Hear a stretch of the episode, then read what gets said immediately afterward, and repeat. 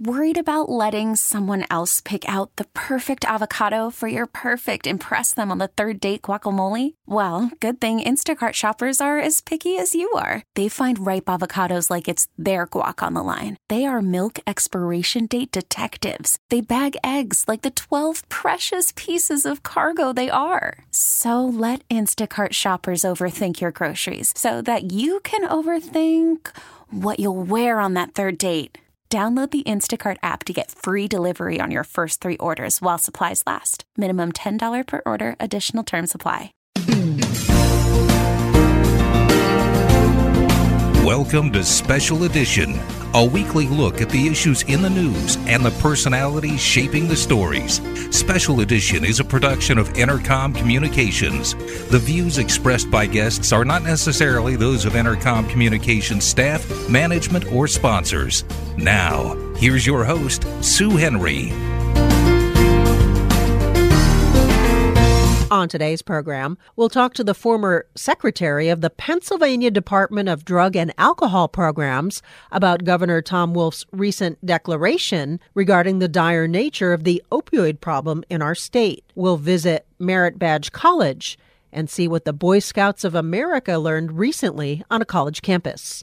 And we'll talk to an author who learned just how different child rearing can be in a foreign land. That has become the subject of her new book. Pennsylvania Governor Tom Wolf discussed the dire nature of the state's opioid epidemic this week, issuing a disaster declaration that is usually reserved for natural disasters. The man made catastrophe took the lives of 4,362 state residents in 2016, with the death toll in 2017 from overdoses expected to be even higher. We had the opportunity to speak to the former secretary of the Pennsylvania Department of Drug and Alcohol Programs, Gary Tennis, who was in office as this epidemic exploded. Tennis now serves as the president and CEO of the National Alliance for Model State Drug Laws. I think all human beings are vulnerable to addiction, so it's not a, something particular for Pennsylvanians.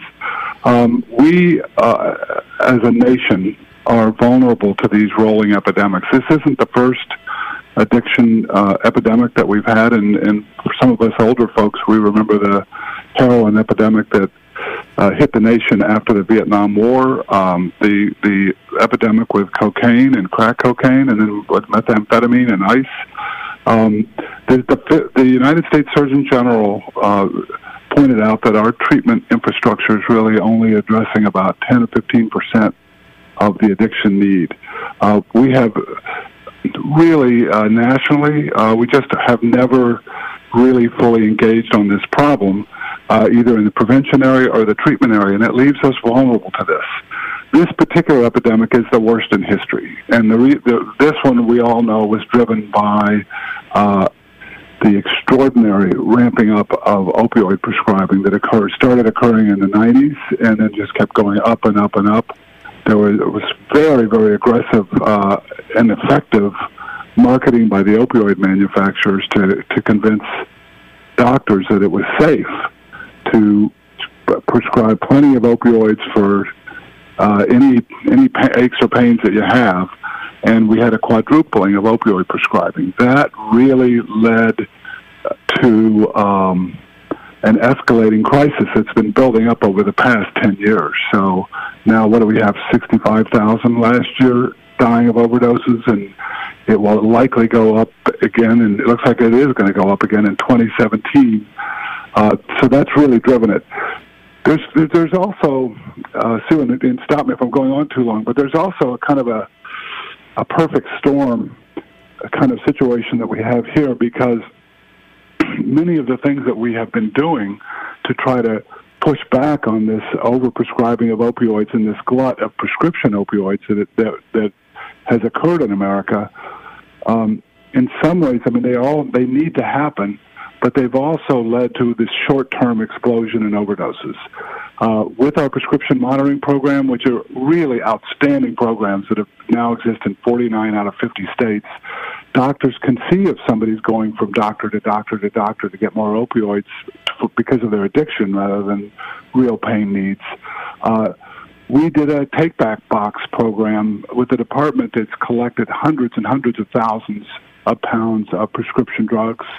Uh, and we did uh, with the department, and uh, we brought the Department of Health in as well. We did prescribing guidelines to help guide doctors toward other ways of addressing pain. So we really did ramp. We have been ramping down on the prescribing of opioids, but the, where we have fallen down is we don't have the treatment infrastructure in place, and we don't have the intervention mechanisms so that when somebody gets cut off from their opioids, we're getting them to treatment.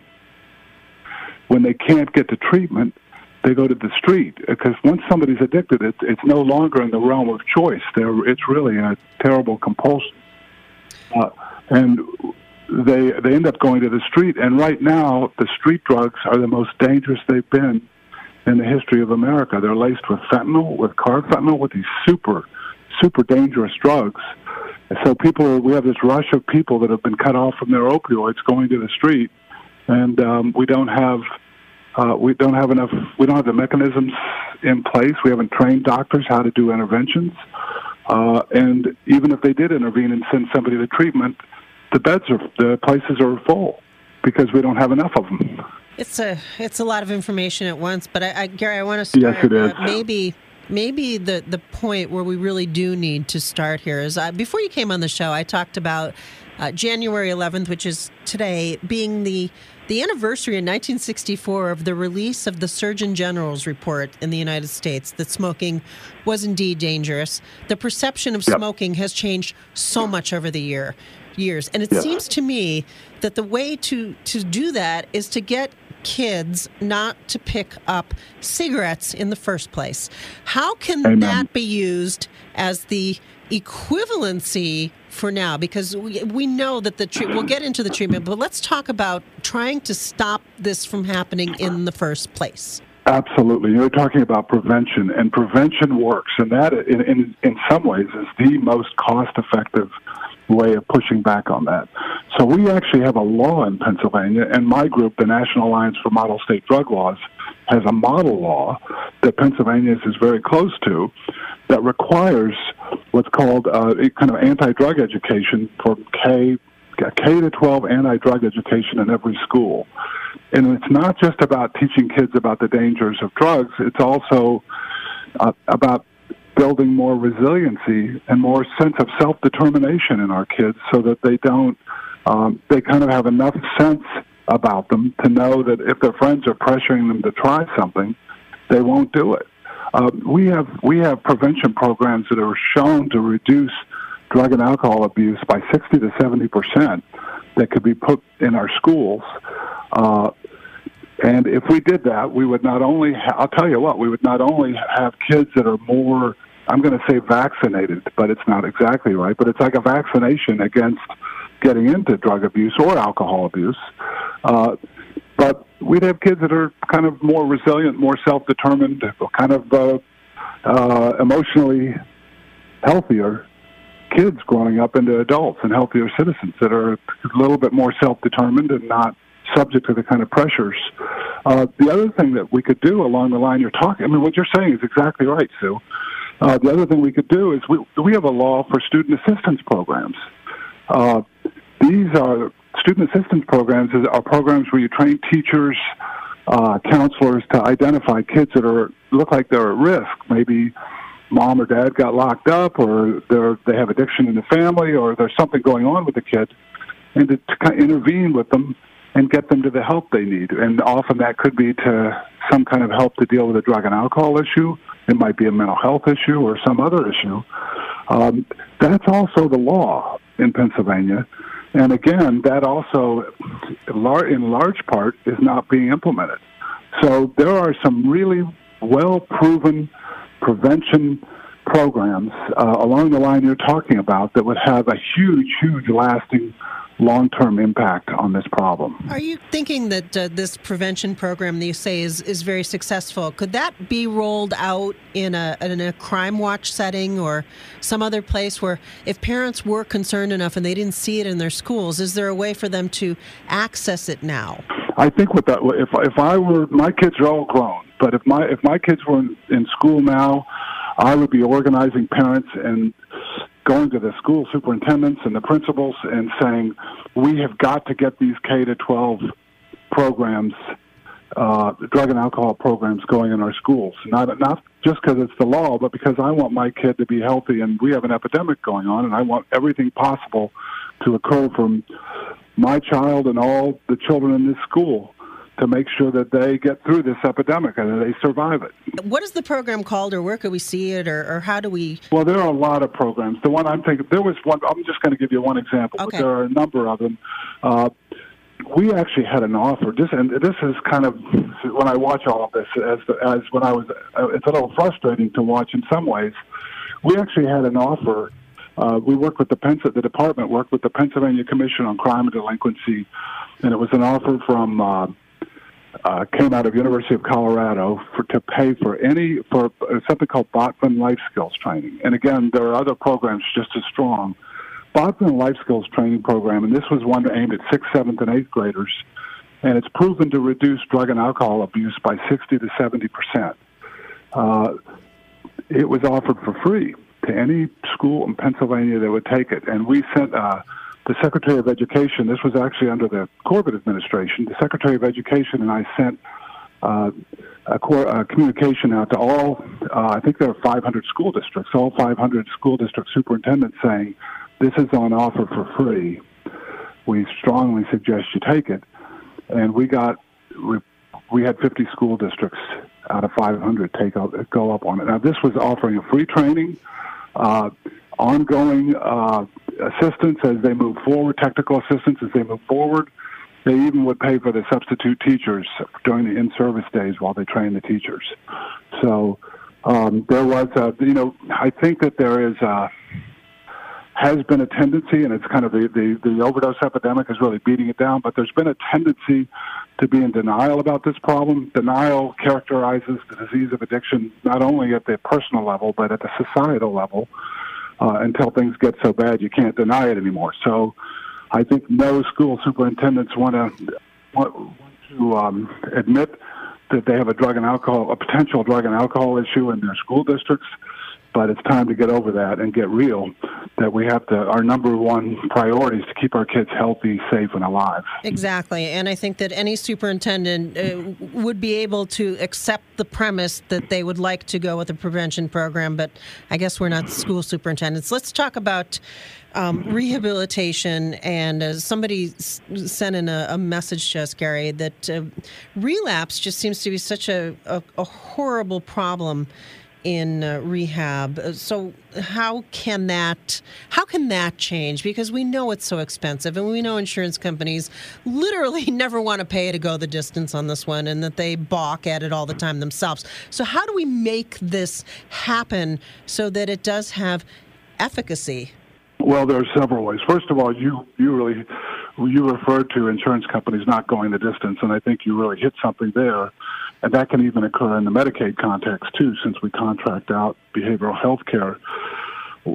Usually, when you see relapse is sometimes part of the recovery process for some people, so they do you will have relapse, and recovery rates, success rates actually are better the sometimes the second and third time if they have to go back a second or third time. Uh, relapse occurs in other diseases as well. It's not uh, it occurs with cancer and heart disease and just about any other disease. So it's not really uh, something that's peculiar to drug and alcohol. But but but you where you really hit the nail on the head is talking about going the distance. For somebody with uh, who who has uh, been addicted to heroin, for example, or they have a long term addiction, the research is very very clear uh, that. It, when they go into rehab, they're going to need a minimum of three months rehab followed by the full continuum of care of intensive, you know, stepping down gradually into intensive outpatient, outpatient. And actually, for, for some individuals, like if they've lost their job and lost their family and home, six months is really more ideal. Now, that sounds expensive, but think about the alternative. The alternative is somebody becomes homeless. Um, on the healthcare side, they might contract hepatitis C that costs what fifty or sixty thousand dollars to treat. Uh, on the criminal justice side, they're very, really vulnerable to getting criminal justice involved. And actually, many of 60 to 70 percent of the people in our uh, prisons are there with untreated or undertreated addiction. So we're paying, what are we paying, 40000 a year ad nauseum while they cycle in and out of jail? So it may seem like a, there's some initial investment there, but they're, they're actually there's there's research study after research study that says if you do treatment right and long enough, you actually save taxpayers seven dollars for every dollar you invest in treatment. Wow! It's a sevenfold return. It's you can't find me anything on the stock market that looks like that. Gary, it's so great to talk to you again, and I, I hope to talk to you in the future. I know we just kind of uh, tossed around some ideas today, but I think they're good ones. Before you go, is there a place in the country where what you say is accepted, where people will pay, f- where the treatment is paid for, and it is uh, bearing fruit, if you will? Well, you're you're going to be surprised at this, but the best law, insurance law in the country, is actually here in Pennsylvania, wow. Act 106. And the reason that is is our our law says that the insurance company can't manage once the doctor signs the order for what level of treatment is needed and what duration the, the insurance company is prohibited by if it's a Pennsylvania based insurance policy the insurance company is prohibited by law from managing that down. Uh, New Jersey passed a, a, a, a I'll call it an Act 106 light a, compromise version as has New York. Most other states have have uh, envy of Pennsylvania for its Act 106. Um, but you asked what we can do. The biggest thing we can do right now is enforce, uh, the, nationally speaking, we can enforce the Mental Health Parity Addiction Equity Act. We have a new law, federal law, that says treat drug and alcohol like you treat other diseases. Um, and if we get that, if we got that enforced across, and New York's doing a really good job of that, by the way, New York State Attorney General Schneiderman but if we got that enforced around the country, I think you would see dramatic a dramatic impact uh, in the health and safety of all our communities. That's former Secretary of the Pennsylvania Department of Drug and Alcohol Programs, Gary Tennis, who now serves as President and CEO of the National Alliance for Model State Drug Laws. You are listening to Special Edition on Entercom Communications. You're listening to Special Edition on Entercom Communications, hosted by Sue Henry. While the students are away for winter break, the Boy Scouts of America use classes at King's College in Wilkes-Barre to earn credits of their own during Merit Badge College. The day long event gives scouts the chance to earn several merit badges in one location, which they need for the distinction of Eagle one day or just to learn about topics as diverse as chemistry, chess, and crime prevention, to name a few. We caught up with Matt Fino of Troop 316 of Avoca. I'm assisting in the uh, home repairs merit badge. And in that merit badge, we just learned simple, uh, common repairs that uh, you would experience around your house. We're doing some building of a wood bench now, workbench, and we have simple electrical uh, wiring now, single pole, double pole switches, and troubleshooting uh, outlets. We've done uh, un- unplugging our pipes from different types of paint on stain and how to properly strip and uh, repair uh, a window. When you look at those kinds of skills and the the students and that you're looking at today, do are they are you surprised at what they do know? There's a, a, a wide variety of experience with them. Some of them have had some exposure to this uh, type of stuff, and some have none. And uh, in the electronic uh, world we live in, it seems like a mystery to them that they would actually have to turn a screwdriver but it, it's fun. Everybody catches on and and they learn in the process. It's pretty cool. They don't have to learn it from YouTube. They learn it from a real person too, right? And, and uh, if you're as old as I am, you've learned it the hard way through experience and just a little bit of exposure is all it takes to this. And uh, some kids take to it very easily and, and they follow up in the future with their own houses and maybe even a career. How about how scouting has played a role in your own life from your childhood to now? It's exposed me to uh, many different experiences, and that's what merit badges are meant to do. Things that you just want to check to see what it's all about, and then some of the ma- badges I've never followed up on. But mainly, I'm a, a social worker. I work with delinquents, and the exposure that I've had in dealing with different kinds of kids coming up through the ranks has helped me in uh, my current position. You mentioned to me that you have you've overseen 16 scouts all the way up to Eagle. That's pretty impressive. Talk about what it takes. The work is all on the kids, and uh, they just need to be motivated to uh, follow the requirements to, to make it to Eagle. And uh, my role as a scoutmaster is to be uh, the guide, to, to give them the motivation. For me, now it's an honor to be a part of their lives through that part of their accomplishment. And when you say 16, it's just a number, but if, whether if it was one or, or, or 60, I would feel the same, that the same sense of accomplishment on my part, that I was part of their lives. What could that distinction mean to them in the future? In the military, you're actually given uh, a, a, grade up if you're uh, after boot camp successfully completion. Uh, you would get your eagle, and that would uh, expose you to more leadership positions. Uh, and in your resume, it shows that you have a wide variety of experiences that you can handle uh, yourself in stressful situations, and that uh, you can be counted on as a good employee to follow through on a task that is assigned to you. John Sepkoski is advisor for Crew 3701 and the venturing chairman for the Northeastern Pennsylvania Council. He was teaching the scouts about electricity and simple plumbing repairs in the King's College Chemistry Lab. Home repair merit badge is new to Merit Badge College this year. Uh, we had 19 students uh, come in, so that's absolutely fantastic. We, um, you know, teaching the kids a little bit about standard things you have to do around your house, whether it's going to be how to unclog a drain. Some moms would love that because you know they're the ones that usually clog it up. So we want to teach them how to unclog it on themselves. A little bit about uh, standard circuitry, how to switch out a, uh, a receptacle, or how to change out a switch. So they're going to learn basics, the basics about electricity. We're also going to do a little bit about building a workbench, which we have going on in the hallway. I'm sure Kings is really happy about that, but we did bring tarps, so that's good. And um, we, we showed you the circuit breaker box, difference between a S trap and a P trap, how to take them apart, how to clean that up. We're going to later, later, later on, they're going to actually learn how to restring blinds. Imagine that. You could save thousands of dollars with these tips. You can. So basically, what we're going to try to teach these kids how to do is when they're home to not have to rely on on calling in uh, a plumber or an electrician where they can handle the, the basic stuff themselves, as well as when they know they what they can or can't handle on their own, and then but then also have the basic understanding so that when they do bring in a professional, that they're informed about exactly what that particular job should be they may not be able to do it themselves. They might not have all the right equipment or the know-how, but they'll have at least the basic fundal, fundamental understanding so that they'll know that that uh, that tradesman is being honest with them, and they'll be able to get a fair price and know how to you know act accordingly.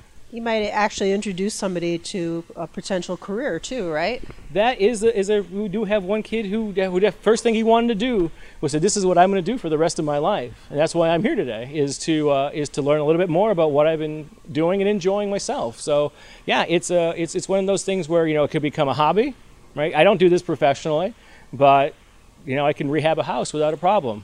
Same thing with these guys. You know, they may or may not do one of these things professionally. It may be their profession, but at least they're getting exposed to so many different things that they're coming in and being able to either make a career out of it or say, you know what, no, that's not going to be my choice. That's not my career. I don't want to be dealing with who knows what's going to be coming out of a, uh, a, a, drain.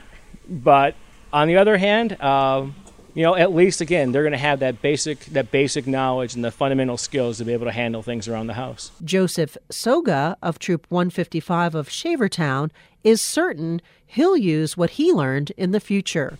Joseph, you say that you want to do this for a living. What attracts you to clogged drains and electrical issues? Hands on.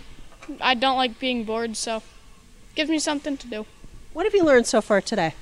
Uh, how to do basic drain clogs or unclogging and uh, different pipes and some woodwork.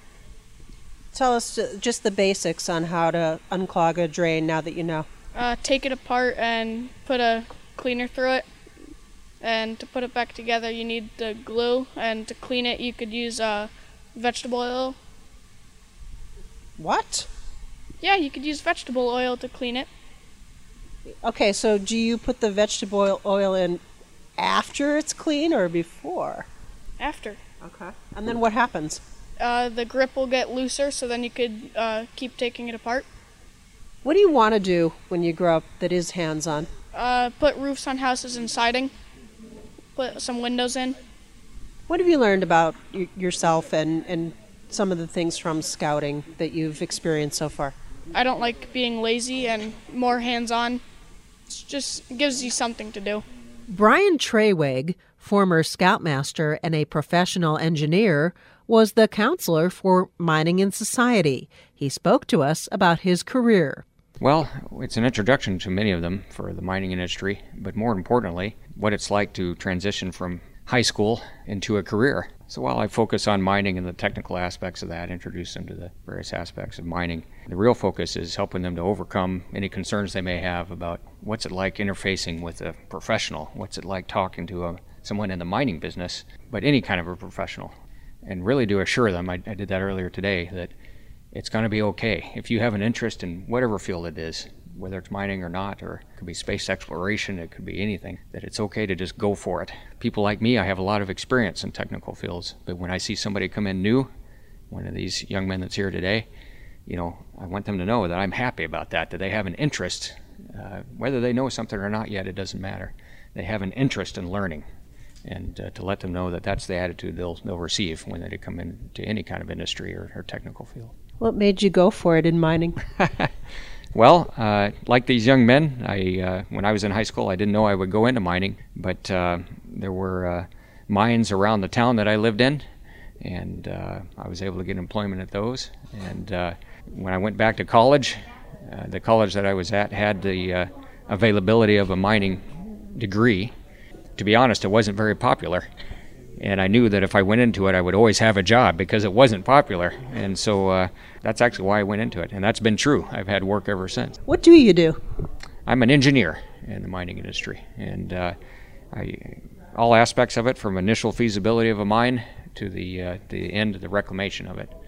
And it's interesting. I, I'm definitely on the inside of the mining industry, but if you think who has the greatest impact on the beneficial use of an area post mining, it's actually the miners themselves and how they carry on that operation and engineer how you design it. And so I'm heavily involved in reclamation, post mining use, and uh, beneficial uh, use of, of that land for the community. You know, we hear a lot about mining, and if there is even a future for it, don't we? I mean, in the election, it, it was an issue of whether or not we needed certain kinds of mines, et cetera.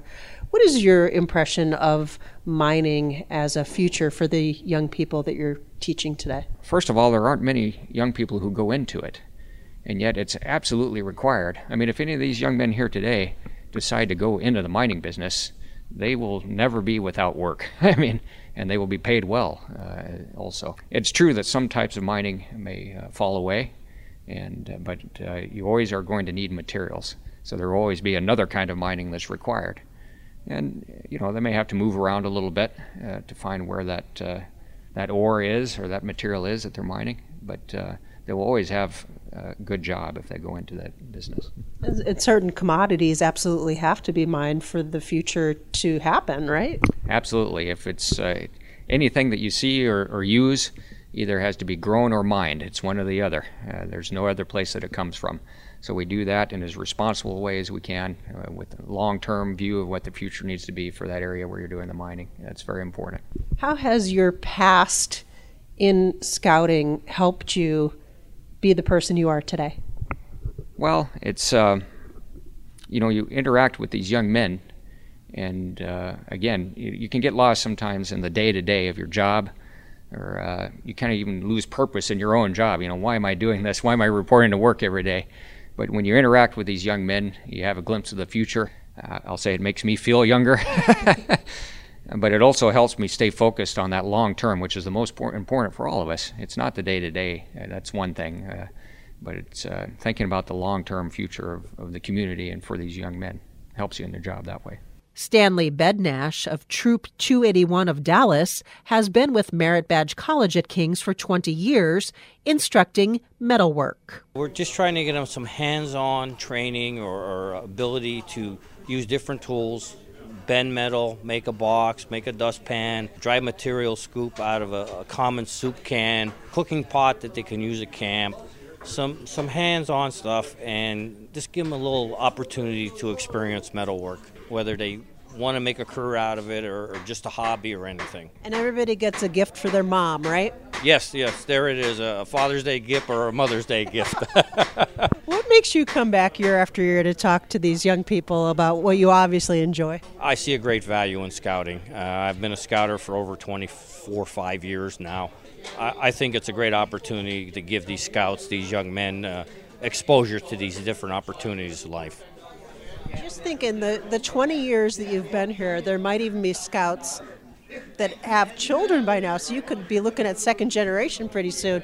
How important do you think it is for young people to at least experience work with their hands? It's a lost art anymore. I've always worked with my hands and I find a lot of satisfaction in it and I think I hope they'll find satisfaction in it too of accomplishment. What do you normally do? I'm a, a manager for uh, a heavy equipment Caterpillar dealer. And uh, I worked with my hands for many years, and now I'm a manager, and actually I miss it. but uh, there's uh, different different opportunities, and I just worked my way up in the ranks. So. How have you used scouting in your own life over the years? What has, where are the lessons where you go, boy, I picked that up when I was a scout, and I'm glad I did? Honestly, in business, uh, I, I think of the scout oath and law when I'm doing business with people, honesty, trustworthy, all that. And it's really, uh, I think it's helped me in my career. We also talked with Larry Morton, chair of the Council Advancement Committee and chair of the Eagle Board of Review for the Northeastern Pennsylvania Council of the Boy Scouts. He discussed the value of scouting in his own life. Well, I think uh, asking a question of that nature of someone like me is. Uh, elicits a, a pretty quick response um, as we reflect, those of us who had sons in scouting or who were scouters ourselves, as we reflect upon uh, those two uh, focus points. Uh, I was a scout, and I know well that scouting turned me from a less than focused young man to a pretty seriously focused, uh, well behaved, and achievement oriented person. Seeing my son come through scouting, I watched him grow from the point when he joined scouting, where he was a little unsure of himself, to the point where he achieved Eagle rank many years later, and Vigil Honor and the Order of the Arrow. And when he left, he was uh, truly a very accomplished young man and a person who surrounded his decision making by the um, tenets of scouting, which center, as you may know, around principles which are timeless, you know, such as being trustworthy, loyal, helpful, friendly, courteous, kind, obedient, cheerful, thrifty, brave, clean, and reverent. If you underscore your approach to life in that regard, you'll do well. Oftentimes, we see that young people have a lot of problems in this day and age.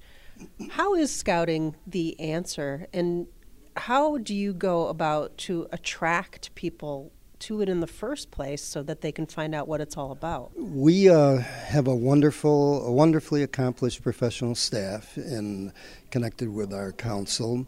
It starts with Cub Scouting, and Tiger Scouting. These are little guys and now gals who are five years old or so and up and if you've ever been involved with the Cub Scout Den and the monthly Cub Scout pack meetings, you know it was just chock full of fun and family orientation. I mentioned girls. Uh, that's all for the good. We're now truly a family organization. And where do you find that in our society now? Being able once a month at least to go and meet with all kinds of other little kids and families and uh, have a lot of fun, while at the same time starting to learn about what it takes to lead an examined life, a life of purpose. The introduction of uh, young, young girls into your organization, when you first heard about that, what, what were your thoughts and, and how has it transpired? I know it's really new, so maybe it hasn't really transpired that much yet, but what have you seen so far? And what did you think at the beginning? Well, you're speaking with someone who started working at the University of Scranton when it was all male. And I went through the throes of contemplating what it would mean to the University of Scranton if females came. And I found out very quickly that it enriched the University of Scranton's educational atmosphere in immeasurable ways. I am close this very day to people who came as female students 40 years ago to the university, and uh, I'm better off for having come to know those individuals through that environment and that's what I thought about when I thought of the you know, the uh, scouting movement uh, reaching out to females. You are listening to Special Edition on Entercom Communications. You're listening to Special Edition on Entercom Communications, hosted by Sue Henry. Author Sara Zaske learned a lot about the importance of early childhood education and independence when she and her husband moved from Oregon to Berlin with their toddler. She also discovered parents who gave their children freedom to explore their environs, including taking public transportation at an early age and climbing without fear. The lessons she learned are passed along in her new book, Achtung Baby an American mom on the German art of raising self reliant children. Well, I lived in Germany for about six and a half years. And when I first arrived there, my daughter was two and a half. And one of the first things I noticed was we had a, a picnic in the park when she had turned three with another family, and they had two kids, uh, a three-year-old girl and a five-year-old boy, and all three kids went off to play at the playground, and it was behind a wall, and none of the other parents thought that they needed to get up and go watch the kids. so, uh, did you say anything at that time, or did you just sit there? What did you do? I said, "Oh, I'll go." I, I didn't feel comfortable not watching my daughter, and at first, you know, I thought it was just maybe this couple was a little strange, but then I got to know uh, to notice that most of the parents uh, don't hover over their kids on the playground, and in fact, when the kids turn uh, eight and nine, they're at the playground by themselves with no parents at all. Well, it, it, sounds great, but you know the way I know that if you live in the United States and those kinds of things happen, uh, immediately your mind rushes to, oh my gosh, is there a predator? Or oh my gosh, am I neglecting a child? So your your mind as a, a parent, I think, goes in twelve million horrible directions, right? Yes, absolutely. And uh, but here, the problem is, is that you send your kids to the playground and there are no other kids. Um, when there's a big group of kids on the playground, the chances of a predator coming to, to get them is so low. I mean, the chances are low to begin with. And I think as Americans, we might want to look at why we're so scared about that when the likelihood of it happening is so low. So, why are we so scared? I'm not sure because you know when I was a kid, uh, I played outside until my mom called me home, and we were just big band of kids outside without adults watching over us. Um, I, I think it might have something to do with our media that we we focus so heavily on every one of these tragedies that it seems like it could happen to anyone, and it's and it's hard to put it in perspective. I, I agree that sometimes maybe we overplay it. And there's something going on right now, Sara, that your book refers to that I, I think since we were kids has changed so dramatically. You're in Idaho, is that correct? Yes. So it must be a, a billion degrees below zero, right? yes. All right, and it's almost the same here. It's it's cold, and we're expecting some uh, historic temperatures when we were kids, Sara, we literally went outside anyway. I mean, you wouldn't go in the house until maybe you lost a toe at the pond, you know, and then you might go in the house. But you actually have a, a chapter in your book called No Bad Weather. Right. That that's a German saying, and I, I believe it's in other countries too. In Europe, uh, you just have to have the right clothing. And sure enough, you know, we got uh, winter snow pants and rain pants and boots and you know the hats that go completely around the face except just the eyes showing. and we send the kids outside, and, and we do the same thing here. Now, do you think that if we started to change our perception of this, because even if there's a a, a, low temperature, the probability that it might snow, the, the adults kind of go into a panic mode. They delay school, they cancel school, whatever. Do you think that as adults, we're just getting so soft that maybe the concept of self reliance is not expressed by us often enough. Yes, absolutely. Of course, we have to model it for our kids. Um, but uh, the kids, I, I know my kids uh, like to go out. The worse the weather, the more they want to go out, which is kind of funny. they want to try out all their gear. They enjoy being outside and just spending that little bit of time outside, even if it's, you know, just a half an hour, um, that makes them feel better. And as adults, we should try it more too, because if we spend all day inside, we don't feel so good. Exactly. And you also talk in your book about when kids are smaller, the, the fact that the education begins for them in uh, a, a, a very critical way. That the kids in Germany start an education at a very young age. And a lot of us would say, oh, no, that's too young. Those kids should be napping. They should be at home with uh, a, a parent. And it's a mm-hmm. little bit different in Germany how. Uh, the um, reliance on that parental figure is kind of uh, diminished as they go off very early and start school. Uh, yeah, most German kids by age three are in some kind of preschool.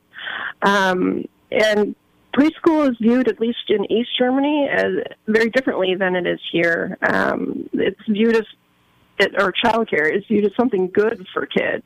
Um, it's good for them to be around other kids, um, to learn from other adults, and, and have new experiences. And what kind of um, academic, I hate to use things like this, what kind of academic formation happens at three years of age in these preschools? Well, they don't do any formal academics. It's pretty much all about play. Um, the idea is that by playing and learning from each other, they learn social skills.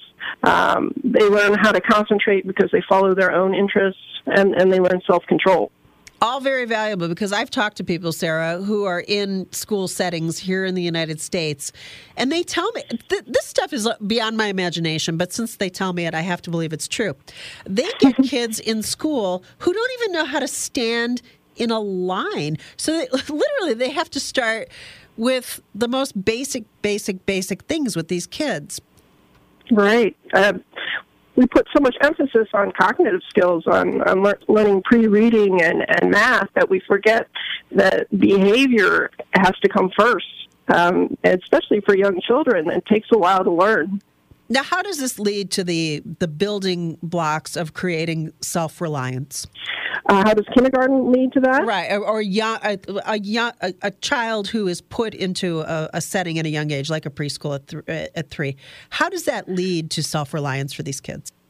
Well, in one respect, just move, removing them from the home and they're in a different environment.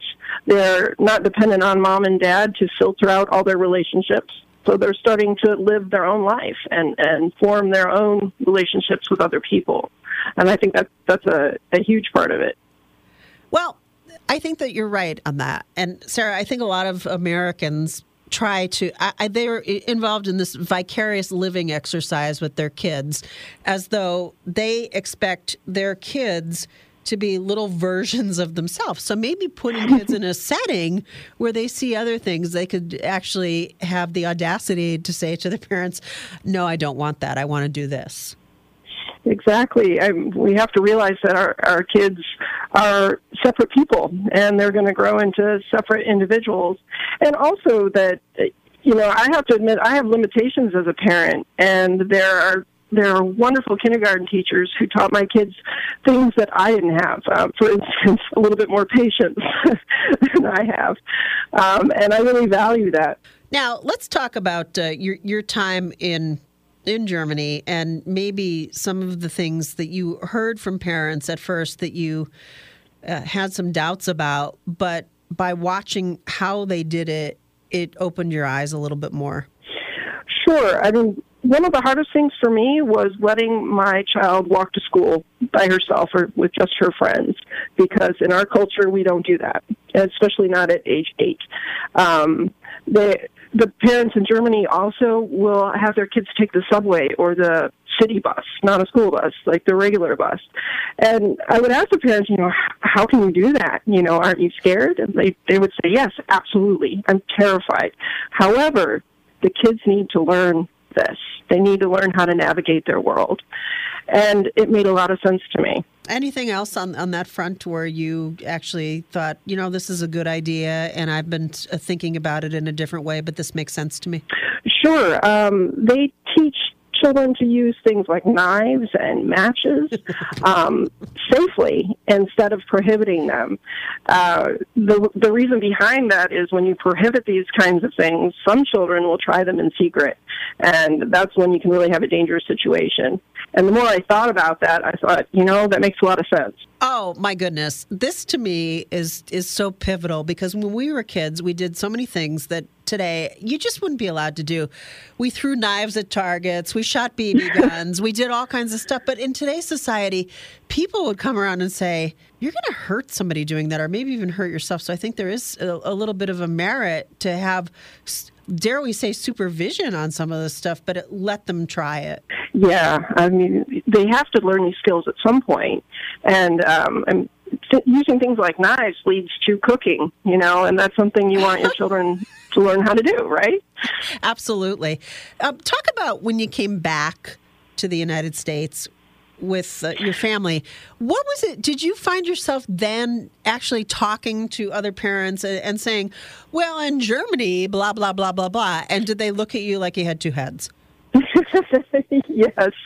I mean, for a while I thought I could get away with things because I was the exotic parent who lived in Germany. Um, but I did get some uh, questioning looks when I let my daughter bike back and forth to school, um, let her go home when I wasn't there. Uh, these are all things that I did as a kid when I was her age. Um, so sometimes to try to remind parents of that, and to also when they start talking about they're worried about people abducting their kids, that it's exceedingly rare, and you know perhaps uh, we're robbing our kids of something when we don't let them you know, do something so simple as to bike back and forth from school. Now, some of the things that you talk about have to do with very liberal parental leave for people, Sara. And then in the United States, this topic is debated. It's debated all the time. And people say, well, how in the world could I live without my employee for years. Uh, talk mm-hmm. about that particular concept and, and whether or not you think it is actually feasible in America. Well, you know, it's feasible in most of Europe. and when, as I tell a European that, you know, I had three months of unpaid leave with my first child and had to go back, um, they're shocked and a bit horrified. so the way I, I understand that it works in Germany is that, that uh, the maternal or paternal leave is paid partly through the government, so um, and through taxes, so that the company doesn't really take a hit during that time. Um, it's not perfect. Of course, you still have, uh, you know, the company doesn't really want to lose people. Um, and so there's, you know, uh, women and men will continue to work or go back to work early because they want to continue on in their career. Okay, well, these are good uh, things to think about and talk about. Now, Sara, have you heard at all from the band U2 about the title of the book or not? I have not, but I'd love to talk to them.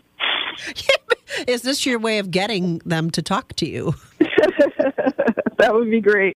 That's Sara Zaske, author of the book Achtung Baby, an American mom on the German art of raising self reliant children.